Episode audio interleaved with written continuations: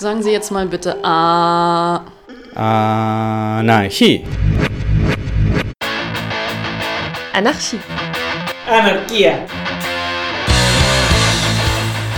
Ob geschichtlich oder brandaktuell? Mit Berichten und Interviews, mit Beiträgen und Collagen beleuchtet das anarchistische Radio Berlin das Phänomen des Anarchismus. Viva Anarchia! Am 3. August hatten wir erneut Gelegenheit, mit Timo aus Rio de Janeiro zu sprechen. Im Interview geht es um die aktuelle Situation in der Favela Maré sowie in Brasilien generell, die aktuellen politischen Entwicklungen im Land sowie um eine lokale Kampagne zur Unterstützung der Freiwilligen in den Strukturen der gegenseitigen Hilfe.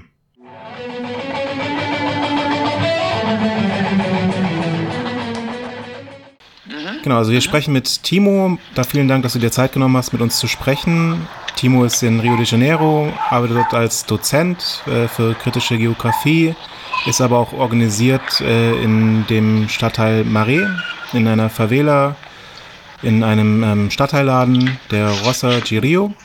Und genau, wir hatten schon mal gesprochen, so vor, ich glaube, 3 Monaten oder 2 Monaten, am Anfang der Pandemie. Dann hattest du nochmal ein Update gegeben, als es so richtig losgegangen war. Und jetzt ist es Anfang August. Von Deutschland aus sieht es so aus, als sei alles irgendwie nur noch schlimmer und schlimmer geworden. Aber vielleicht kannst du zu Anfang einfach mal erzählen, wie gerade die Lage bei dir vor Ort ist, wie du es erlebst. Genau. Also es geht hier immer sehr stark darum, wo man ist gerade. In Brasilien ist einfach ein riesiges Flächenland. Ich glaube, das hat man ja wahrscheinlich in den Medien ein bisschen besser von den USA mitgekriegt. Ich meine, man kennt es ja auch in Deutschland auf einem ganz anderen Level, aber dass halt eigentlich sehr viel immer lokal auch es Ausbrüche geben kann, was eben jetzt das Voranschreiten der Pandemie betrifft.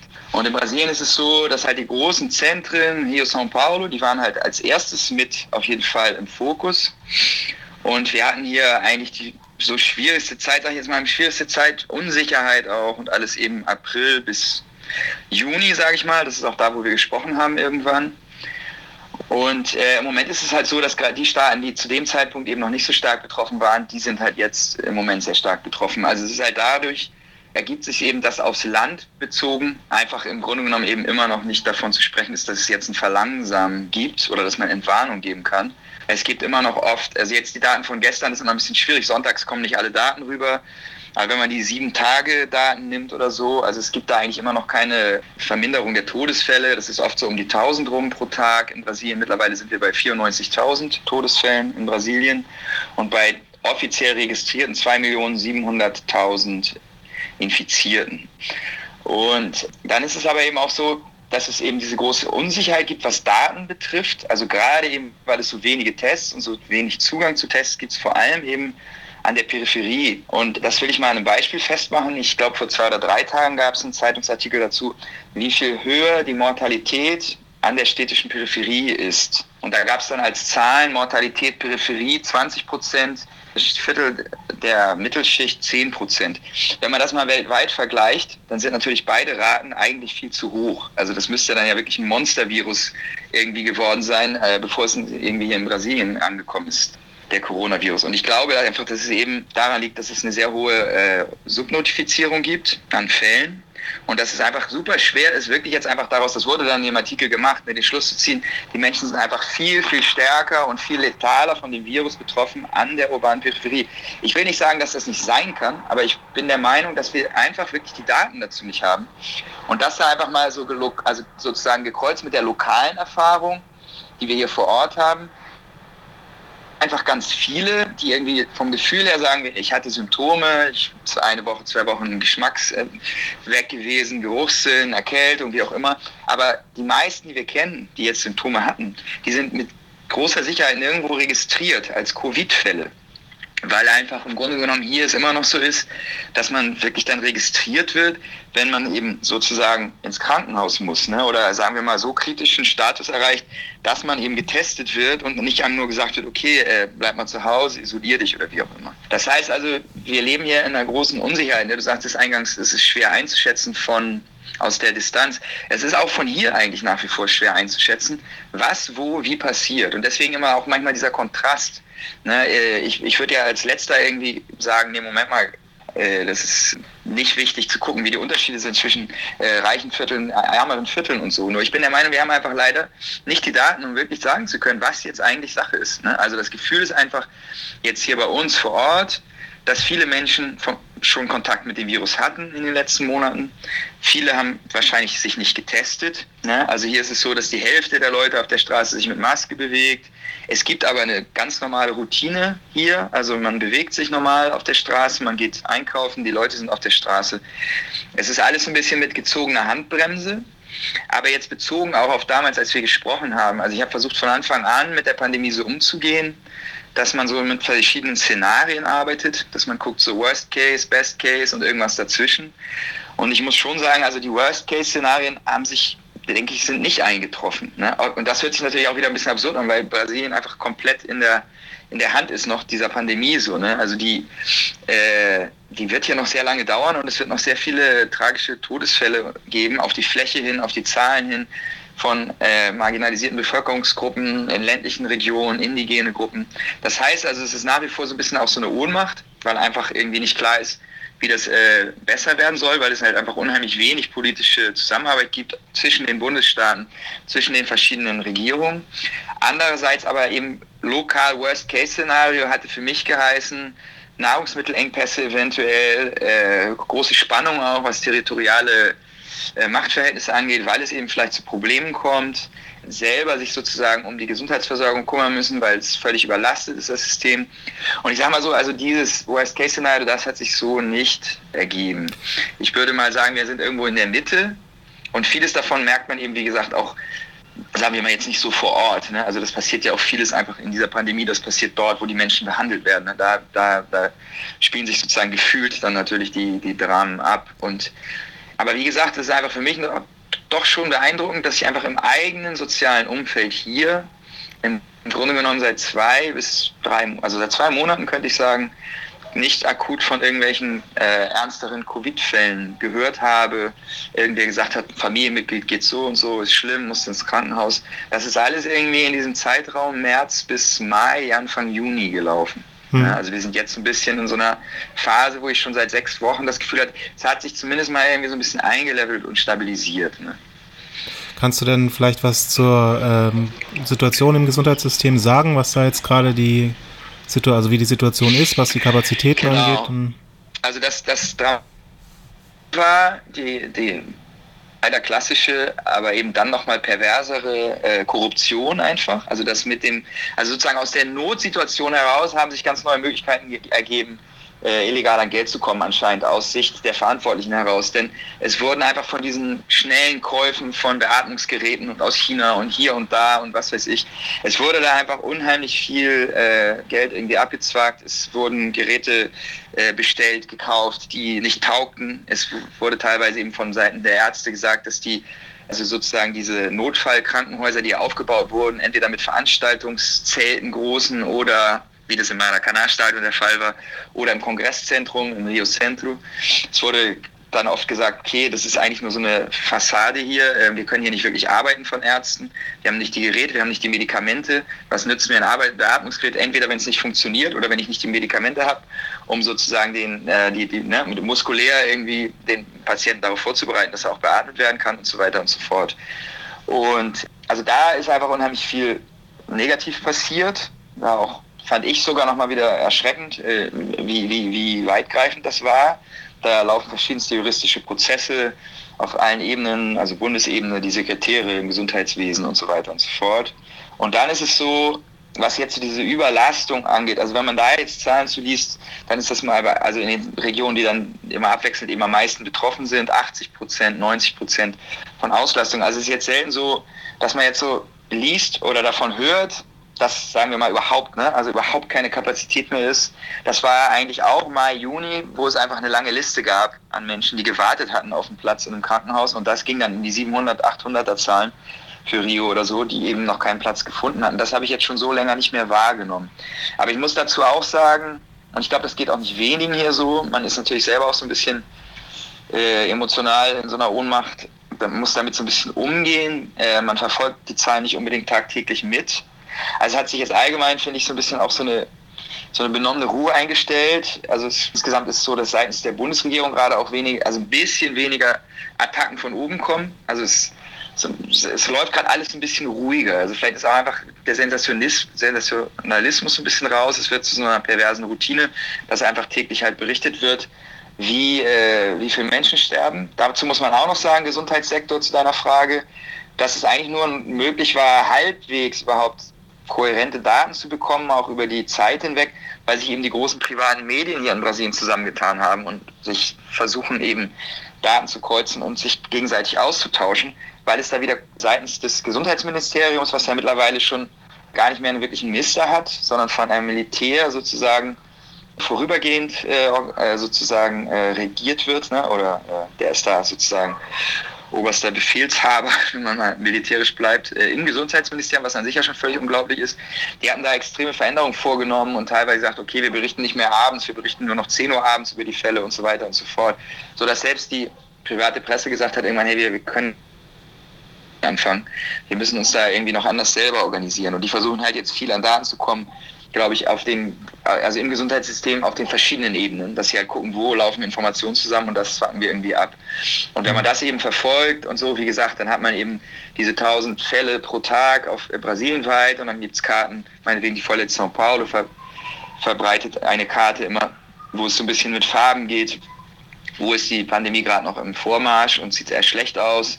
Also das kennzeichnete Rot, und das sind eigentlich gerade 10 flächengroße Straßen Brasiliens, also das ganze Inland, der ganze Süden, wo im Grunde genommen man überhaupt noch weit davon entfernt ist, von irgendeiner Art von Entwarnung sprechen zu können oder Beruhigung. Und dann gibt es ein paar Staaten, die schon sehr Schlimmes durchlebt haben, wo es sich so ein bisschen beruhigt. Gut, und dann kommt natürlich dann noch dazu, dass jetzt überall irgendwann die sozusagen, weil es eben auch schon politisch versprochen wurde gegenüber sozusagen der Wirtschaftsvertretern und wie auch immer, dass eben einfach auch durchgezogen wird, jetzt wieder zu öffnen sozusagen, schrittweise. Also es ist eben nicht mehr so, also es ist halt eine ganz komische Situation. Wie lange will man in so einer Lockdown-Situation bleiben, die es ja so auch nie gab?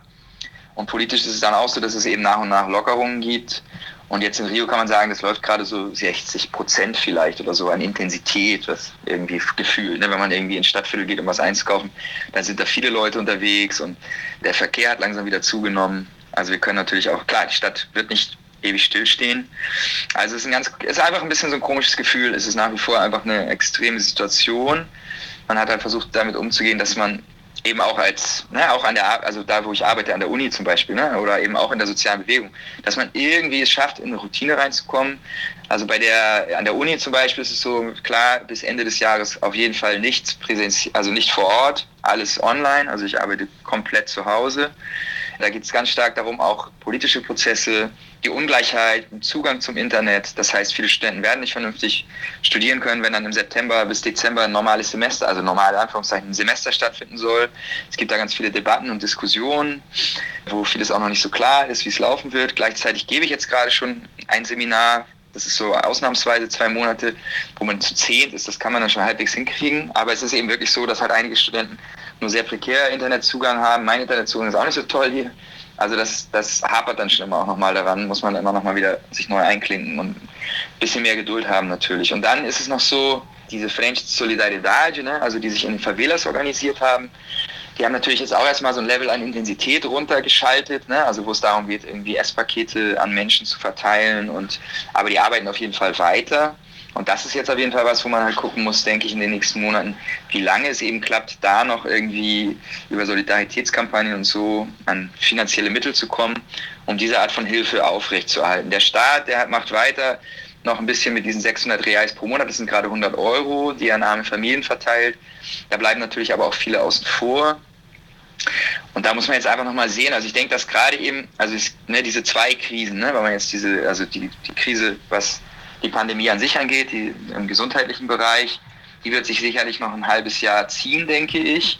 Und was dann aus der Wirtschaftskrise wird, das ist einfach noch völlig unvorhersehbar, wie viel länger die sich dann noch zieht und wie es sich dann auch so ein bisschen weiterentwickelt, wenn irgendwie man aus dieser, was so gefühlt, so ein bisschen so Handbremse gezogen, Ohnmacht, wie auch immer man das darstellen will, wenn das so nach und nach nachlässt und dann eben auch sozusagen die Menschen, die eben sehr stark unter der ganzen Situation leiden, vielleicht wieder stärker dazu kommen, sich zu organisieren. Und das wäre vielleicht noch was politische Organisation angeht, seit wir das letzte Mal gesprochen haben, Also Black Lives Matter hatte hier auch in Brasilien in einigen Städten sozusagen Widerhall gefunden. Das gab ziemlich spannende Proteste, die auch sehr, also es fand ich symbolisch sehr stark aufgeladen waren zu Black Lives Matters. Dann gab es gleichzeitig so ein bisschen die Fußballfangemeinden, die sich so ein bisschen zusammengeschlossen haben und gleichzeitig oder zusammen auch auf die Straße gegangen sind, im Sinne von gegen den Faschismus zu demonstrieren, gegen die also protofaschistische Regierung von Bolsonaro. Das war ganz spannend. Das ist jetzt wieder ein bisschen abgeebbt, weil man aber eben auch merkt, es ist einfach nicht der Moment, mit Hunderttausenden auf die Straße zu gehen. Ich glaube, das spüren auch die meisten noch oder empfinden das auch so. Aber trotzdem war man auf der Straße irgendwie.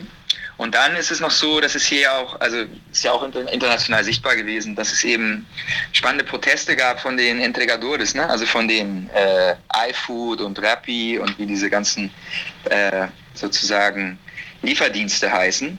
Und die waren in mehreren Städten sehr stark, die haben ja so Motorradkolonnen gemacht. Ich habe jetzt gerade in die Runde gefragt, ich kenne auch 2-3 Leute, die so arbeiten, bin mir nicht so sicher, wie das jetzt gerade aussieht. Die haben ja noch nicht geantwortet. Ich wollte mal wissen, was ist jetzt gerade die Lage? Hat sich da was verbessert wirklich? Weil am Anfang, als es so punktuell diese Proteste gab, hatten die eher Repressalien danach bekommen. Einige wurden ausgeschlossen aus den jeweiligen, von den jeweiligen Plattformen. Und das war aber auf jeden Fall auch einfach ein politisch interessantes Signal. So, das waren halt einfach natürlich eine Gruppe von Arbeitern, die sehr stark gefordert sind in der Pandemie, die halt auch gespürt haben, sie sind irgendwie gefragt und sind wichtig, um das Ganze irgendwie gerade aufrechtzuerhalten, und haben aber natürlich auch sehr, sehr prekäre Arbeitsbedingungen, und dass sie sich dann organisieren konnten. Das war schon so ein bisschen so ein Lichtblick so aus politischer Sicht. Aber genau, also da könnte man sagen, das ist alles gerade immer so ein bisschen so fragmentarisch, punktuell. Man könnte da jetzt überhaupt nicht irgendwie sagen, die Tendenz ist gerade so und das wird sich verstärken, oder die Tendenz, jetzt aus politischer, organisatorischer Sicht so, ne, und was Widerstand angeht. Das köchelt dann immer mal hier hoch, mal da hoch. Aber es ist alles so ein bisschen gerade, finde ich, gefühlt, ist es so eine Zeitlupe so ein bisschen gerade, in der wir leben hier. Okay. Ja, das mit der Gig-Economy oder diesen Lieferdiensten ist auf jeden Fall auch interessant, weil es auch hier in Deutschland Bemühungen gibt und gab von Leuten, die also dann eher so Fahrradkuriermäßig Essen ausfahren, sich gewerkschaftlich zu organisieren mit der FAU. Aber ich würde nochmal, also darauf können wir nochmal eingehen, aber ich würde nochmal zurück zu den Daten kurz. Das ist jetzt vielleicht auch eine Frage, die einfach nicht zu beantworten ist. Aber also was ich mich jetzt gefragt hatte bei dem, was du gesagt hast, es gibt so Zahlen aus den USA, dass halt People of Color schon deutlich stärker betroffen sind von Mortalität und von dem Virus generell.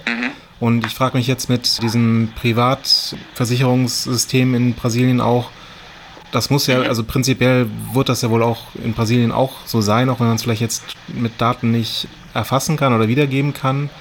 Aber vielleicht kannst du da nochmal was zu sagen, ob sich mit dem Privatversicherungssystem irgendwas getan hat oder ob das unangetastet blieb und wie das, genau, also in Brasilien würde ich sagen, kommt ja noch viel stärker auch die indigene Gruppe noch oder die indigenen Gruppen mit rein.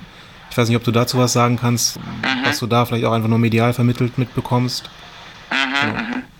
Genau, also das Extremste im Sinne von, das auch mal so ein bisschen zu hinterfragen, was dieses ganze private Gesundheitssystem angeht, war, dass man gesagt hat, okay, die müssten in Fällen, in denen die öffentlichen Betten nicht mehr ausreichen, müsste der private Sektor auch welche zur Verfügung stellen. Das hätte aber der Staat dann auch bezahlt. Inwiefern das wirklich passiert ist, das hört man dann, das ist immer schwierig, ne, wie Medien halt auch funktionieren. Ne? Das kocht dann mal so ein bisschen hoch, dann ist es Thema und hinterher kriegt man es dann nicht mehr so richtig mit. War das einfach nur mal wieder so ein Vorschlag, zu sagen, das müsst ihr dann auch, oder wie?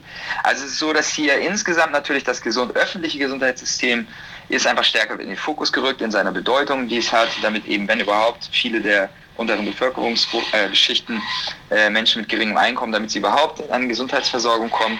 Aber es ist jetzt nicht so, dass in irgendeiner Weise jetzt hinterfragt wird, dass es das private Gesundheitssystem gibt. Das wird weiterhin so bestehen, wie es ist. Es geht halt darum, wie stark eben von seitens der Regierung jetzt gerade, die ja sozusagen recht extrem ultraliberal ausgerichtet ist, wie weit die es schaffen werden, ist es noch weiterhin auszuhöhlen, also so, dass immer mehr Leute, weil sie es immer prekärer empfinden, das öffentliche Gesundheitssystem, dann sagen, okay, es gibt keine andere Alternative, ich muss irgendwie mir mein Geld zusammensparen, so dass ich am Ende des Monats einen Plan mit Saúde bezahlen kann. Ich habe da keine Zahlen zu, aber ich kann mir gut vorstellen, dass in den letzten Monaten die eher Zulauf gefunden haben. Ne? Also ich kenne einfach aus meinem nächsten Umfeld auch nicht viele, aber ich kenne Menschen, die gesagt haben, hey, das geht so nicht mehr und wenn ich diese Krankheit bekomme und ich kratze jetzt hier mein Geld zusammen und bezahle mir jetzt einen Plan mit Saúde, also eine Krankenversicherung. Ne? Also das könnte sein, dass das passiert ist. Das muss man nochmal gucken, wie sich das dann weiterentwickelt. Und genau, also was du gesagt hast, also was man einfach, ich finde, das kann man halt qualitativ eher besser angehen, indem man sagt, klar, wer aus unteren Bevölkerungsschichten, der nicht privat versichert ist, der sozusagen schwer krank wird durch den Virus, der kann mit sehr viel größerer Wahrscheinlichkeit natürlich in eine sehr kritische Lage kommen, als jemand, der das aus der Mittel- oder Oberschicht, der eine Privatversicherung hat, ne, kommt. Das ist also ganz klar der Fall. Es ist einfach sehr, sehr viel schwerer, dann sich hier auf das Gesundheitssystem zu verlassen. Das heißt also, es ist wirklich sehr, sehr besorgniserregend, wenn man sozusagen in die Richtung kommt mit seiner eigenen Krankheit, dass es wirklich eventuell auf den Krankenhausaufenthalt hinausläuft. Wenn man aber einen Platz bekommt in diesem öffentlichen Gesundheitssystem, man hat es geschafft, irgendwo raus, hier in dem Krankenhaus und da, das ist dann immer so eine ganze Mobilisierung von Familienmitgliedern, Freunden, wer kennt jemanden, wie auch immer, man muss einfach da so ein bisschen wirklich hinterher sein dann. Dann ist es natürlich so, da sind auch professionelle Ärzte, Krankenschwestern, wie auch immer, also da wird man dann schon gut behandelt. Es ist jetzt nicht so, dass die Leute dann nicht auch auf gute Behandlung treffen. Also das heißt, so, um das ein bisschen qualitativ aufzusehen, mein Problem ist eben immer beim Quantitativen, dass es einfach so schwer ist, das in Beziehung zu setzen zu den gesamten Fällen, die es gibt. Und das eben auch aus der Erfahrung heraus, dass unsere Worst-Case-Szenarios, die wir hatten im April, die basierten sehr stark darauf, dass es so sehr, sehr wenig sich in der Favela sozusagen möglich war, diese soziale Distanzierung überhaupt einzuhalten. Und es gab also aus einer Mischung, ne, nicht die Möglichkeit zu haben und aber auch Leute, die sich so ernst genommen haben. Es gab ja diese ganze Phase, wo es einfach schwierig war überhaupt.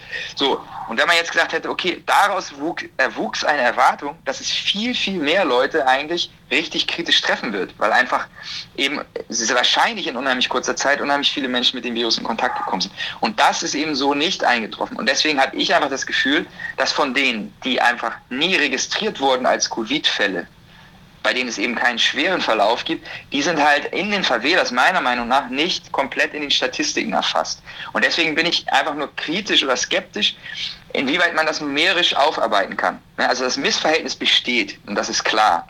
Und das kann ich sozusagen qualitativ gut argumentieren.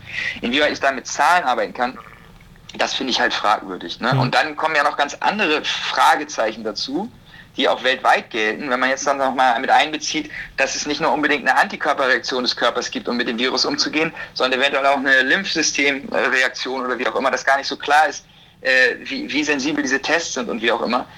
Dann muss man auch sagen, okay, hier in Brasilien, wie zuverlässig sind die Tests, zu denen wir Zugang haben, wenn man überhaupt Zugang hat und so weiter und so fort. Also es sind einfach so viele unsichere Faktoren, dass ich es halt sinnvoller finde, es qualitativ anzugehen. Und da ist es ganz klar, es gibt riesen Nachteile, wenn man eben sozusagen zu den unteren Bevölkerungsschichten gehört und eben nur Zugang hat. Und das extrem dann zum Beispiel für so eine Gruppe wie die indigene Bevölkerung. Da hatte ich mal, das war dann wiederum, da hatten wir einen Artikel in der Hand bei der geografischen Zeitschrift, wo ich hier mitmache von der UFI.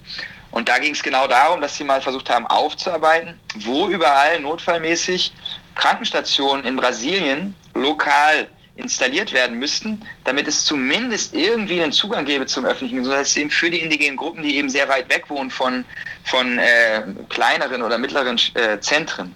Und das waren einfach teilweise dann trotzdem noch 700 Kilometer mit dem Schiff und wie auch immer. Und es war einfach klar, okay, der Artikel las ich wie ein netter Vorschlag, aber es war dann so, okay, mit der Regierung wird sich das wahrscheinlich nie umsetzen lassen. Das heißt also, wenn das mit der Regierung nicht umgesetzt wird, dann muss ich davon ausgehen, okay, an all den Orten, wo die vorgeschlagen haben, das war dann so eine ziemlich anschauliche Karte, ne, wo überall wirklich im Inland von Brasilien ganz vielen Orten gesagt wurde, hier muss unbedingt was hin, hier muss unbedingt was, hier brauchen wir was. Und wenn man sagt, okay, das ist wahrscheinlich an den wenigsten Fällen auch geschehen, dann ist es so, dass sie einfach unheimlich Schwierigkeiten haben. Einerseits, wenn es eben mal der Virus in eine indigene Gemeinschaft reinkommt, dass da natürlich auch sehr stark da die Gefahr besteht, dass viele sich anstecken und dann eben der schwierige Zugang zum Gesundheitssystem und dazu ja noch gerade diese riesen Druck wiederum von der Regierung, was Waldbrände angeht. Also es sind gerade schon wieder anscheinend neue Rekordzahlen erreicht worden. Die Tendenz der Regierung, alle möglichen illegalen Machenschaften, die in Amazonien passieren, auch irgendwo zu dulden, vielleicht sogar anzustiften. Es wurde ja auch von dem Umweltminister hier gesagt, lass uns davon profitieren, dass alle hier gerade auf den Virus schauen und möglichst viel von der von Umweltgesetzen kurz und klein schlagen und einfach irgendwie sehen, dass wir möglichst alles ausfüllen, soweit es geht, was also sozusagen die Umweltgesetzgebung angeht. Und das heißt also, dass auf die natürlich der Druck gerade insgesamt unheimlich groß ist auf die indigenen Gruppen, also vor allem auch in Amazonien. Also das ist nochmal ein eigenes Thema sicherlich. Und also es ist einfach so, das ist klar, also es ist einfach Krisenmodus im ganzen Land. Wie gesagt, ich denke mal lokal in verschiedenen Orten, dass es sich eben stabilisieren kann, so wie ich das gerade hier ein bisschen das Gefühl habe, dass man einfach so low-level einfach in seiner Routine versucht weiterzumachen, aufmerksam bleibt. Wie gesagt, die Solidaritätskampagnen müssen weiterarbeiten und eben dann genau spezielle Gruppen, so wie indigene Bevölkerung, die sind dann nochmal besonders stark betroffen. Da liest man immer mal wieder was zu bestimmter Gruppe, wenn eben ein Reporter irgendwo vor Ort ist und das genauer beschreibt, wie die Situation da ist. Oder sie machen natürlich auch Kampagnen, Aufmerksamkeitskampagnen und Solidaritätskampagnen auch. Dadurch kriegt man auch immer mal so ein bisschen mit irgendwie. Ne? Mhm. Also das ist so ein bisschen einfach jetzt genau, also so gerade, denke ich, die Situation irgendwie. Vielleicht noch eine letzte Sache dazu sagen. Man muss auch noch sagen, dass es auch nicht unbedingt ein Segen ist, wenn man jetzt einfach mal, dass es unbedingt ein Segen ist, wenn man im privaten Gesundheitssystem ist, was diese Pandemie angeht. Denn in Brasilien kursieren ja auch eher teilweise nicht unbedingt allgemein anerkannte Ansichten, wie man sozusagen die Covid behandeln sollte. Ne? Also dieses Chloroquina zum Beispiel, was dann ja auch vom Präsidenten noch wieder vor laufender Kamera genommen wurde, als er dann nun positiv getestet wurde.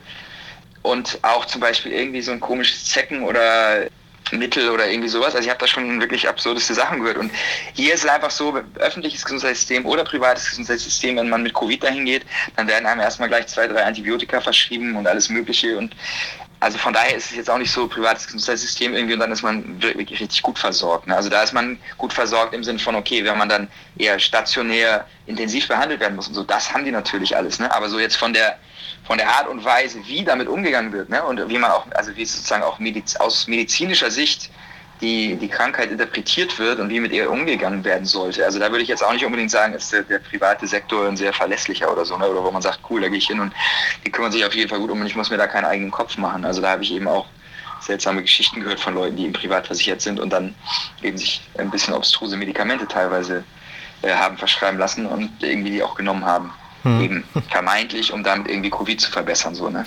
Vielleicht kannst du nochmal was zu den solidarischen Strukturen. Wir hatten ja beim letzten Mal, hattest du ja die Frente angesprochen. Das klingt jetzt so, als würde das weiterhin bestehen, dass Leute weiterhin noch irgendwie Essen verteilen. Haben sich dann andere Strukturen noch gebildet, vielleicht auch in Relation zu Black Lives Matters? Oder hast du das Gefühl, dass sich Sachen vielleicht verfestigen oder ist es eher auch zu erwarten, dass das auch wieder verfliegen wird oder siehst du irgendwelche Effekte, die daraus entstanden sind? Also mein allgemeiner Eindruck gerade ist, dass die Solidaritätskampagnen, die machen weiter.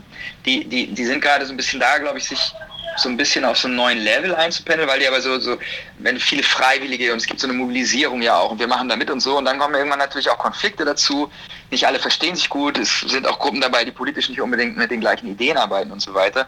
Das heißt, das pendelt sich dann irgendwann auf so ein bisschen loweren Level ein, das ist gerade mein Gefühl, so ein bisschen ist die Situation von vieler Frentes, dann kommt es auch ein bisschen darauf an, wie groß waren die, wie viel haben die noch an Mitteln, dass sie weiterarbeiten können, es gibt ja auch kleinere, die haben eher nur eben dann gesagt, 40 Familien, für die können wir Essenspakete zusammenbekommen und verteilen. Da gab es ja riesige Frentes, die dann halt in den 2000, 3000er Zahlen Familien irgendwie betreut haben.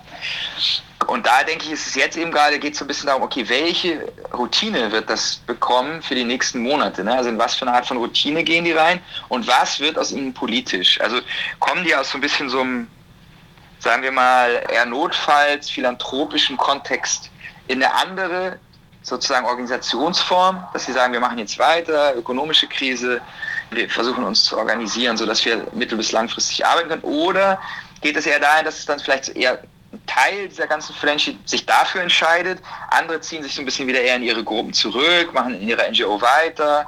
Naja, also ich glaube, das ist alles gerade so ein bisschen, wir sind da in so einer Übergangsphase, finde ich, was das angeht.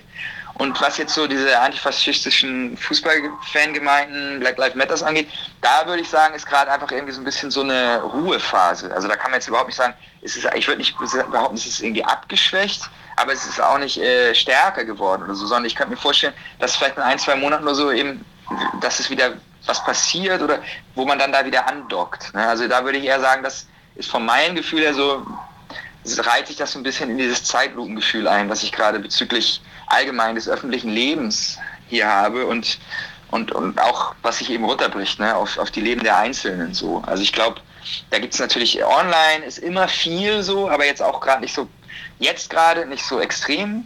Auch irgendwie, dass ich jetzt was gesehen habe. Ich bin jetzt nicht so stark in den sozialen Netzwerken irgendwie, aber dass man jetzt sagen würde, boah, jetzt läuft gerade die Kampagne oder das oder jetzt hat die Regierung wieder das gemacht und alle irgendwie so. Also ich meine, das läuft auch irgendwo weiter, aber es ist jetzt auch nicht so, dass politisch natürlich das irgendwie der große Heilsweg ist so, ne? Also es geht ja schon auch immer darum, das im Gleichgewicht zu haben mit eben auch vor Ort Organisierung und dass wirklich Leute zusammenkommen. Sei es natürlich im Moment viel virtuell, aber dass es eben sich auch sozusagen ausdrückt in konkreter politischer Organisierung, ne? Dass eben Sozialbewegungen sozusagen an der Basis Kraft gewinnen. Und ich denke mal, was weiterhin wichtig ist und was auch wirklich Kraft gewonnen hat, sind eben diese ganzen Sachen, was eben die Verteilungsnetzwerk von Nahrungsmitteln angeht, gerade eben die sozialen Bewegungen auf dem Land, agrarökologische Produktion, Bio-Nahrungsmittel und so weiter und so fort. Ich denke, dass das auf einem etwas höheren Level weitermachen wird, so, ne? Weil da einfach in der Stadt, glaube ich, nochmal mehr Leute dieses Bewusstsein erlangt haben. Sie haben jetzt eine Erfahrung damit gemacht, zu Hause eben Nahrungsmittel geliefert zu bekommen, die von einem Kleinbauern kommen, irgendwie 1-2 Stunden im Auto von Rio entfernt und die sind ohne Agrarchemikalien produziert worden und so. Und wir machen da ja so ein bisschen, wir machen das ja alle 2 Wochen auch, so einen ganz kleinen Rahmen, irgendwie 20 Haushalte oder so, versuchen, dass es ein bisschen größer wird. Und das ist also, denke ich, was gestärkt wurde und da muss man dann auch mal gucken, ob sich das sozusagen mittelfristig auch weiterhin noch irgendwie weiter ausbreiten kann, sozusagen. Ich glaube, das war eine ganz positive Erfahrung im Rahmen dieses ganzen Chaos, die da eben sozusagen die aktiv Beteiligten und dann eben auch die Konsumenten gemacht haben mit diesen ganzen Initiativen, die es gibt, eben über Märkte, Auslieferungen und so weiter, diesen direkten Kontakt herzustellen zwischen dem Land, dem kleinbäuerlichen Biobauern, ne? Also dem kleinbäuerlichen Bioproduzenten und eben dem Konsumenten der Stadt. Hm. Also das ist nochmal, denke ich, was man irgendwie so positiv vermerken kann, was jetzt so politische Prozesse angeht. Vielleicht kommen wir nochmal auf die so bundespolitische Ebene und auf Bolsonaro. Mhm. Ich habe da verschiedenste Sachen in letzter Zeit gehört. Es gibt natürlich mal wieder ein Amtsenthebungsverfahren. Dann habe ich gehört, dass es sogar Klagen vor dem Internationalen Gerichtshof jetzt gibt. Einerseits irgendwie Völkermord an der indigenen Bevölkerung oder auch Verbrechen gegen die Menschlichkeit. Ich weiß jetzt nicht, wie das zu beurteilen ist, ob das irgendwie sowieso abgeschmettert wird oder gar nicht beachtet wird. Aber ich hatte so generell den Eindruck jetzt bekommen, dass Bolsonaro schon auch weiterhin unter Druck ist, aber er halt so erscheint, oder was ich so gelesen habe, scheint als eine Strategie zu sein, sich halt die Allianz mit den evangelikalen Kräften irgendwie zu verstärken, dass es einerseits diesen neuen Bildungsminister gibt, ja, aber auch generell, dass die Rolle der Evangelikalen, oder dass die es schaffen, sozusagen diese Krise auch für sich irgendwie zu nutzen, um ihre Macht zu erweitern. Vielleicht kannst du sagen, wie du das siehst. Es gab einen ziemlichen Zwist von Bolsonaro, der immer wieder die Judikative attackiert hat, ne? Und den obersten Gerichtshof hier und hat sich bei Demonstrationen, die eigentlich klein und lächerlich waren, aber die waren halt in Brasilien und haben große mediale Aufmerksamkeit bekommen und da hat sich dann eben der Präsident auch gezeigt und mit den Leuten gesprochen und die waren teilweise eben sozusagen verfassungsfeindliche Parolen verbreitet. Es ging darum, einfach die Judikative sozusagen kurz und klein zu schlagen von seitens dieser komischen protofaschistischen Rechten, die sich da irgendwie eben nach wie vor als in Bolsonaro da irgendwie jetzt als ihren Heilsbringer sieht. Und da hat er aber eben gesehen, da hat er dann ziemlich viel Gegenwind auch bekommen, also eben auch auf juristischer Ebene. Es gibt eben einen Prozess gegen seine politische Wahlkampfkampagne. Es wurden mittlerweile verschiedenste Leute ausgemacht, die eben über Fake News und Roboter und wie auch immer eben ganz klar Meinung manipuliert haben, öffentliche Meinung. Und das heißt, dass er eben dass er unter Druck ist. Und dass er deswegen, wenn er unter Druck ist und jetzt, was jetzt Impeachment-Verfahren angeht, ne, oder möglich ist oder wie viele es da schon gibt, ich habe da ehrlich gesagt gerade gar nicht so genau den Überblick. In dem Moment muss er sich halt erstmal so ein bisschen zurückziehen und dann läuft es hier so, dass dann einfach eben von Präsidentenseite aus wird eben verhandelt sozusagen mit den verschiedenen Sektoren, die hier Bancadas heißen, im Parlament. Und da ist eben das Centrão sehr wichtig, also das sind so Parteien, die politisch würde ich sagen, Mitte rechts sind, also oder Mitte, vom Namen her natürlich im Zentrum liegen, aber ich würde nicht behaupten, dass es hier gleichmäßig verteilt ist, links, rechts, also von daher würde ich sagen, Mitte ist Mitte rechts. Und dieses Centrão, die lassen sich dann sozusagen ihre Stimme für oder gegen so ein Impeachment-Verfahren kaufen, ne? Und wenn er sozusagen will, dass sie eben dagegen stimmen, dann gibt er ihnen halt hier noch einen Posten und da noch einen Posten, dann wird eben dementsprechend das Bildungsministerium neu besetzt und so weiter und so fort. Das heißt, jetzt gerade so ein bisschen jetzt gab es gerade, das habe ich irgendwie leider noch nicht genau verstanden, was da jetzt gerade wieder passiert ist. Es gab jetzt wieder einen Vorstoß, glaube ich, vom Justizminister, der wieder eher so in Bolsonaro-Manier eher so eine Attacke ist gerade, aber die sind weniger geworden. Ne? Also es ist gerade nicht so, dass jeden Tag irgendwas kommt. Und was jetzt so ein Impeachment-Verfahren angeht, da denke ich, das würde keinen Erfolg haben, weil die Centrão sich einfach kaufen lässt mit Posten und irgendwelchen finanziellen Mitteln und so weiter, die dann eben umgelenkt werden und so weiter und so fort. Und es gibt ja auch ein Impeachment-Verfahren gerade gegen den Gouverneur von Rio, gegen den Witzel, wegen der ganzen Ungereimtheiten, was eben diese ganzen Neueinkäufe von den ganzen Gerätschaften im Gesundheitssektor und so betrifft. Und das wurde jetzt gerade nochmal wieder 2 Wochen aufgeschoben, weil es da irgendwelche rechtlichen Probleme gab. Es hängt einfach diese Impeachment-Verfahren, bei denen geht es ja im Grunde genommen eben überhaupt nicht darum, ob jetzt jemand irgendwas gemacht hat oder nicht, sondern es geht darum, ob am Ende das Parlament, ne, oder die beiden Instanzen, Parlament und Senat, ob die dann eben einfach dafür oder dagegen stimmen, dass eben der Präsident oder die Präsidentin dann auch impeached wird. Und da habe ich jetzt irgendwie gerade nicht das Gefühl, dass Bolsonaro das nicht wird abwenden können, wenn es soweit kommen sollte, dass das irgendwann mal abgestimmt wird. Und das muss man jetzt einfach sehen. Also es ist einfach politisch gerade nicht sinnvoll, finde ich. Das habe ich auch schon in anderen Gesprächen gesagt. Das ist einfach so ein bisschen so eine Position als natürlich irgendwie Anarchist an der Basis und wie auch immer. Also es geht gerade nicht darum, jetzt irgendwie ein neues Impeachment-Verfahren, also alles darauf zu setzen, dass das gefahren wird. Denn das hat ein Globo-Reporter ganz nett formuliert hier, schon vor 2 Monaten, glaube ich, dass Bolsonaro eigentlich an der Macht ist und er hat seine Versicherung gegenüber des Impeachment-Verfahrens, die hat er sich ja mit in die Regierung geholt. Denn wir haben einen Vizepräsidenten, der direkt aus dem Militär kommt, Mourão heißt der, und ein oberer Befehlshaber im Militär war und eben jetzt Vizepräsident ist. Und der hat also nicht ein Deut irgendwie, sagen wir mal, würde man da denken, es verbessert sich was. Und Impeachment-Verfahren läuft eben offiziell einfach erstmal so, dass dann der Vizepräsident übernimmt. Das heißt, genau, also es würde sich von dem her nichts ändern politisch, ob jetzt Bolsonaro irgendwie abgesetzt wird oder nicht. Da müssten sich sehr viel mehr Dinge ändern. Und er hätte dann natürlich auch immer noch die Möglichkeit, viel mehr noch wieder zum Mythos zu werden, für die 30%, die ihn vielleicht noch unterstützen. Aber klar, es ist also insgesamt ein viel fragileres Machtprojekt mittlerweile von Bolsonaro. Er hat es nicht geschafft, seine neue Partei wirklich auf die Füße zu stellen. Dann muss man jetzt gucken, wie die nächsten Wahlen laufen. Das sind dann ja erstmal Kommunalwahlen, also auf Munizipsebene. Aber genau, also er ist sicherlich relativ geschwächt gerade. Und dann aber eben noch nicht so geschwächt, dass er eben nicht zum Beispiel in so einem Bildungsministerium dann jemanden aus dem privaten Bildungssektor, der eben genau aus diesem neu-evangelikalen Spektrum kommt, wie du gesagt hast, nicht trotzdem es schafft, den noch zu besetzen. Aber es war zum Beispiel nicht sein erster Kandidat, sondern ich glaube, es war der 3. Kandidat, den er nehmen konnte. Die ersten beiden sind eben nicht durchgekommen. Also man merkt so ein bisschen, es bröckelt auf jeden Fall. Und die Neu-Evangelikalen insgesamt, das kann ich nicht so genau beantworten gerade, wie sich das politisch für die äußert, ob die gestärkt oder geschwächt aus dieser pandemischen Krisenzeit herausgehen werden. Das kann ich nicht einschätzen gerade. Okay.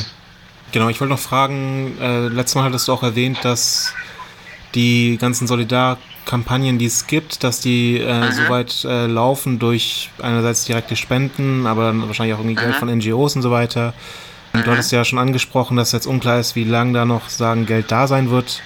Gibt es denn jetzt zu dem jetzigen Zeitpunkt, weil du auch damals in unserem Gespräch meintest, dass wenn sich da mal der Punkt ergibt, dass man sagt, okay, es wäre jetzt dann doch vielleicht ganz cool, wenn Geld umgeleitet werden kann von Nord nach Süd. Denkst du, dass der Zeitpunkt jetzt gekommen ist oder gibt es irgendwie Seiten, an die du Leute richten oder senden würdest und sagen würdest, hier könnt ihr spenden, das macht Sinn? Du, da kann ich sogar, also jetzt was ganz, ganz sozusagen kleinen Rahmen, was Persönliches. Wir haben eine Kampagne gestartet zusammen mit einem Buchverlag hier, wo auch von uns, ich mache bei so einer anarchistischen Gruppe, die heißt Instituto de Estudos Libertários mit, wo wir 3 Bücher mit dazu gegeben haben. Und zwar haben wir gesagt, sozusagen so ein bisschen als Akt der Anerkennung für die ganzen Freiwilligen in diesen verschiedenen Frentes de Solidariedade, dass wir sozusagen die mit Büchern versorgen. Ne? Und einmal gibt es da so einen Katalog von 21 Büchern, alles so zu sozialen Bewegungen, kritische Praxis. Also genau aus dieser Idee heraus, hey, wir müssen jetzt einen Wissensdialog in Gang bringen, dass man guckt, dass man eben im Dialog sieht, was macht man jetzt politisch aus der Situation, die sich geschaffen wurde, auch durch die Pandemie. Und da haben wir halt so eine Art Kampagne gestartet, dass dieser Verlag halt sagt, okay, für alle 2 Bücher, die wir durch die Kampagne finanziert bekommen, packen wir ein 3. oben drauf. Und dann kann eben in dieser Franchise, also hier in der Maré läuft das gerade, dann kann sich jeder aus der Franchise ein Buch selber aussuchen und dann kriegt sozusagen der Gesamtzusammenhang, die kriegen einmal diese 21 Bücher und wahrscheinlich noch mehr Bücher von einem anderen linken Verlag, auch der gesagt hat, wir wollen noch mitmachen, noch dazu. Und das wäre jetzt zum Beispiel was ganz Konkretes, wo ich einfach sagen würde, hey, wenn jemand in Deutschland Bock hat, das zu unterstützen, denn da haben wir hier zum Beispiel eher Schwierigkeiten, weil das natürlich eher so eine Kampagne ist, da geht es schon so um ein bisschen abstrakter Ebene. Und wenn du halt irgendwie 20 Kampagnen laufen hast, da geht es ums Essen für die Menschen, dann ist natürlich klar, dass die irgendwie, sagen wir mal, erst Unterstützung bekommen, und da würde ich das auch gar nicht in Frage stellen. Aber das ist jetzt konkret eine Kampagne, die wir gerade fahren, und irgendwie ist der Real gerade sowas von schwach. Also wir haben ja 1:6 mittlerweile das Verhältnis. Also wenn man da sagt, aus deutscher Sicht 50€, das sind für uns hier, glaube ich, gerade irgendwie 10 Bücher, die wir damit irgendwie unter die Leute bringen können oder so. Also das wäre zum Beispiel, glaube ich, gerade was interessant für uns, wenn da jetzt jemand in Deutschland sagt, hey, hätte ich irgendwie Bock drauf. Und dann würde ich sagen, könnte ich dir einfach meine Bankdaten geben, und dann würde ich auf jeden Fall euch mal irgendwann, dass ihr registriert, falls jemand eben unterstützt, wer das alles ist. Und da würde ich dann euch mal schriftliches Feedback geben. Und auch Fotos und so, wir machen da dann so eine Seite dazu, weil ich finde, das ist natürlich immer super wichtig, wenn sowas läuft, dass man dann auch Feedback geben kann. Also das wäre eben eine Möglichkeit, und wenn da jetzt, je nachdem wie viel zusammenkommt, ich mache das dann immer so, wenn mal sowas aus Deutschland oder so kommt, ich gucke dann eben immer auch vor Ort. Also jetzt ist hier zum Beispiel gerade super schön, auch irgendwie Leute, die bei uns früher im Kollektiv mitgemacht haben, die haben jetzt hier 2 Favelas weiter, auch noch in der Maré, selber so einen kleinen Stadtteilladen aufgemacht, weil sie eben in der Pandemie, das sind vor allem 2 Leute, ein Paar, Pedro und die Andresa, die haben da jetzt auch so einen kleinen Stadtteilladen aufgemacht, und zum Beispiel haben sie jetzt einen Raum gefunden, den sie nutzen können, und wollen da halt so Bildungsprojekte machen und haben jetzt gerade eine kleine Kampagne und wollen, glaube ich, Samstag eröffnen. Und da hatte ich dann eben zum Beispiel noch, als ich gebeten hatte, um die Frentes de Solidariedade hier mal zu unterstützen, hatte ich noch 500 Reais, die ich benutzen konnte, und habe dann einfach gesagt, hey, wir haben noch 500 Reais, die könnt ihr auf jeden Fall haben und so. Also sowas läuft irgendwie immer, und Bedarf ist sicherlich da. Ne? Mhm. Also so ist es nicht, genau. Und ich denke mal, dass, wenn du das so sagst, ist einfach nochmal wieder dann jetzt auf diese eher generelle Ebene. Sicherlich werden die nächsten 1-2 Jahre dann eher die Phasen werden, wo es hier intern schwieriger wird. Ne? Also noch wieder an die, also die finanziellen Mittel zu kommen, so wie es jetzt in dieser Anfangsphase der Pandemie der Fall war. Aber ich bin trotzdem beeindruckt, muss ich sagen, und finde es auch immer wieder irgendwie spannend, also einfach spannend im Wissenssinne. Wie die Leute über die Runden kommen. Ich finde es einfach abgefahren. Ne? Also wo man einfach das Gefühl hat, es gibt gerade so viele sozusagen Einkommensquellen nicht. Und irgendwie dann halt, also dann kann man natürlich wiederum sagen, okay, dann nochmal wieder reflektieren, dass es vielleicht auch praktisch ist, in der Notfallsituation in einer Konsumgesellschaft zu leben. Ne? Weil man ja einfach auch wirklich den ganzen unsinnigen Konsum, den man normalerweise in seinem Alltag betreibt, den schraubt man halt natürlich auch wieder nach unten. Dann ist wieder das Absurde an der Situation, dass wenn man unsinnigen Konsum nach unten schraubt, heißt es natürlich, die Wirtschaft leidet, weil wir in einem unsinnigen Wirtschaftssystem leben. Also es ist einfach, man stößt natürlich immer wieder an Widersprüche, egal wo man sich hin überlegt, so. Ne? Aber einfach auch zu versuchen, das zu greifen. Ich finde das einfach wirklich nicht leicht, ne? Also wie das hier gerade alles funktioniert. Und da komme ich dann natürlich immer wieder auch dahin, dass ich wieder andocke an so diese Reflexion zu der Widerständigkeit, die eben in dieser Territorialität der Favelas, städtischen Peripherie einfach immer irgendwie mit dabei ist, mit drin ist, die sich durchzieht, ne? Also wie man dann einfach sozusagen wieder in den Gang hochschalten kann, was eben gegenseitige Unterstützung angeht, Nachbarschaftshilfe, was eben immer doch wieder dann auch noch ein Mechanismus ist, der sozusagen abfedert. Ne? Also wo man sagt, okay, das schlimmste Szenario wäre das, aber es gibt hier Mechanismen, wie die Menschen sich ein bisschen wenigstens gegenseitig helfen, wie sie es schaffen können, weniger teuer zu leben, weil sie einfach sagen, okay, ich gehe jetzt irgendwie nicht mehr dahin, ich bleibe zu Hause, vielleicht wird da eine Wohnung wieder zusammengelegt, eine Zeit lang, man zahlt die Miete da nicht mehr, lauter solche Sachen, dass man halt darauf reagiert, um irgendwie wieder über die Runden zu kommen. Ne? Und wie gesagt, ich glaube, da sind wir einfach natürlich auch viel zu sehr mittendrin wiederum. Noch als letztes einfach kurz, das ist jetzt ganz interessant, mal gucken, ich glaube in 1 oder 2 Wochen gibt es dann dazu das Ergebnis, gab es dann zum Beispiel uni-intern, das läuft hier in vielen öffentlichen Unis, so kleine Ausschreibungen für Forschungsprojekte, wo man dann halt sagt, okay, wir zahlen euch mal 3 Bachelor- und 2 Masterstudies für 5 Monate, die können dann mal mit euch zusammen irgendwas untersuchen. Und da haben wir jetzt zum Beispiel eben auch mit einer anderen Geografiestudentin, die in einer kleinen Favela in Niterói in einer Kampagne aktiv war, Auch eine Kampagne zum Beispiel, die ganz wenig Geld nur bekommen hat, weil sie eben gar nicht so viel Sichtbarkeit bekommen hat wie die großen Kampagnen. Dass man einfach mal guckt, wie funktionieren diese Kampagnen, und das mache ich dann ja immer eben im Rahmen dieser also sozusagen militanten Untersuchungen als Ansatz, dass man sagt, wir wollen nicht nur einfach irgendwie untersuchen, wie sowas läuft, sondern wir wollen das unterstützen, wir wollen die Sichtbarkeit vergrößern, wir wollen Videos machen, wie muss man überhaupt so eine Kampagne aufbauen, wir wollen mit den Workshops zusammen machen online, dass sie sich gegenseitig austauschen können, wie auch immer. Also das wäre nochmal was, wo ich dann, wenn sowas läuft, dann könnte ich dir in einem halben Jahr nochmal ganz anders sozusagen irgendwie Infos dazu geben, wie hat sich das eigentlich entwickelt, weil ich dann auch nochmal in der Lage war, das viel intensiver zu betrachten und in Zusammenarbeit mit noch viel mehr Menschen so. Ne? Irgendwie, das wäre also nochmal spannend. Ich hoffe sehr darauf, dass es klappt oder dass es halt irgendwie anders klappt, wenn es jetzt nicht im Rahmen von dieser Ausschreibung klappt. Ja, das klingt auf jeden Fall sehr spannend. Genau, also vielleicht für Leute, die das jetzt irgendwie in einem freien Radio in Deutschland oder sonst irgendwie hören, wie können die euch unabhängig von uns erreichen? Wo sollen die am besten hin? Okay. Ja, genau, unabhängig. Das ist eine gute Frage. Das ist halt immer ein bisschen das Problem, wenn ich jetzt auf eine Website hier verweise, dann, also ich würde mich freuen, wenn es irgendwie über euch geht und einfach bei dem Podcast, den du reinsetzt. Und dann kann ich da, ich würde dir einfach unsere E-Mail geben, von unserem Kollektiv zum Beispiel. Mhm. Weißt du? Ja. Und also dieses Caminho da Roça, @gmail.com, ne, ist die E-Mail von unserem Kollektiv hier in Rio. Und den würde ich einfach, weil alles andere, da verlieren wir Geld und es ist Murks. Also ich würde denen einfach meine Kontonummer in Deutschland dann schicken, Leuten, die interessiert sind, und die würde ich dir auch gleich geben. Von ist ja auch okay. Also wir können das ja zweigleisig machen. Und dann natürlich kurz Mitteilung schicken an die E-Mail, hey, ich habe euch 50 Euro überwiesen, ich bin so und gerne mit der E-Mail eben, damit wir dann irgendwann mal Rückmeldung geben können auch. Ne? Okay. Kannst du vielleicht nochmal die E-Mail-Adresse in, ich sag mal, Deutsch aussprechen? Genau. Ja. Also unsere E-Mail ist Caminhos da Roça. Also das ist CAMINHOSDAROCA. Na, das heißt also auf Portugiesisch ist das sozusagen Wege auf dem Land, ohne dieses C mit Haken, und das ist dann @gmail.com. Ah ja, okay, super. Ja. Caminhos da Roça würde das auf Deutsch gesprochen werden. Und genau, alle Details kann man dann irgendwie ausmachen. Okay, also ich glaube, ich habe dann erstmal keine weiteren Fragen. Gibt es denn für dich noch Sachen, die du ansprechen wolltest oder über die du reden wolltest? Nee, ich glaube, das passt so. Also genau, für mich ist es einfach selber immer wieder natürlich ein Moment der Selbstreflexion, wenn ich dazu gefragt werde, wie es hier ist. Und ich glaube, es wird klar, gerade so ein bisschen so eine tendenziell, ich bin mir sicherer dabei, gerade mich eher unsicher zu geben. Weißt du, was ich meine? Also, weil ich einfach auch eher unsicher bin, weil es einfach, finde ich, ganz schwer zu lesen ist. Und ich will aber eben auch nicht, genau, also ich finde, es macht auch keinen Sinn, dann irgendwie so eine dramatische Situation zu schildern, so wie man sie gerade gar nicht unbedingt empfindet, auch wenn sie natürlich im Ganzen sehr dramatisch ist. Aber genau, also wie schwer es ist, einfach auch mehr Klarheit zu haben gerade. Und ich glaube, klar, wenn du jetzt mit jemandem sprichst, der wahrscheinlich an der vordersten Front ist im Gesundheitssystem gerade im Bundesstaat von Tocantins oder Minas Gerais, wo es sozusagen die Pandemie gerade noch richtig im Vorgehen ist. Ich glaube, das ist nochmal wieder ein ganz anderes Bild, das man dann bekommt. Ja, klar. Und ich glaube einfach, genau, also man muss einfach jetzt sehen, ich denke einfach, was für uns hier so ein bisschen klar ist, auch im Austausch mit anderen kritischen Leuten in Lateinamerika oder so, bei uns geht es einfach wirklich um Jahre jetzt, dass man nicht weiß, wie es sich entwickeln wird. Ich weiß nicht, wenn ihr auch Wirtschaftszahlen verfolgt, wenn es dann heißt sowas wie Bruttosozialprodukt USA, mehr als 30% eingebrochen im Quartal oder so, dann kommt hier natürlich immer gleich so, okay, was bedeutet das sozusagen für Lateinamerika? Was passiert, ne? Was passiert, wenn sozusagen in Deutschland 10% einbrechen?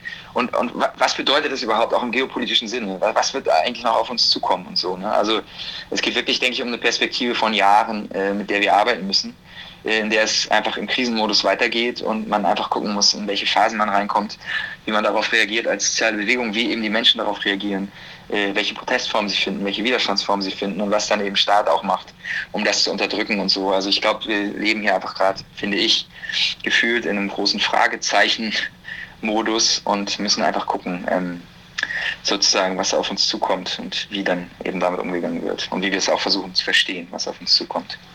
Ja, wir bleiben aber auf jeden Fall in Kontakt dann und sprechen dann wieder drüber. Gut. Okay, dann vielen Dank nochmal für deine Zeit und einen schönen Tag. Super, ja, okay. Ich danke dir sehr für die Fragen und fürs Interesse. Falls ihr die Kampagne unterstützen wollt, meldet euch gerne bei uns, aradio-berlin@riser.net oder über unsere Website aradio-berlin.org.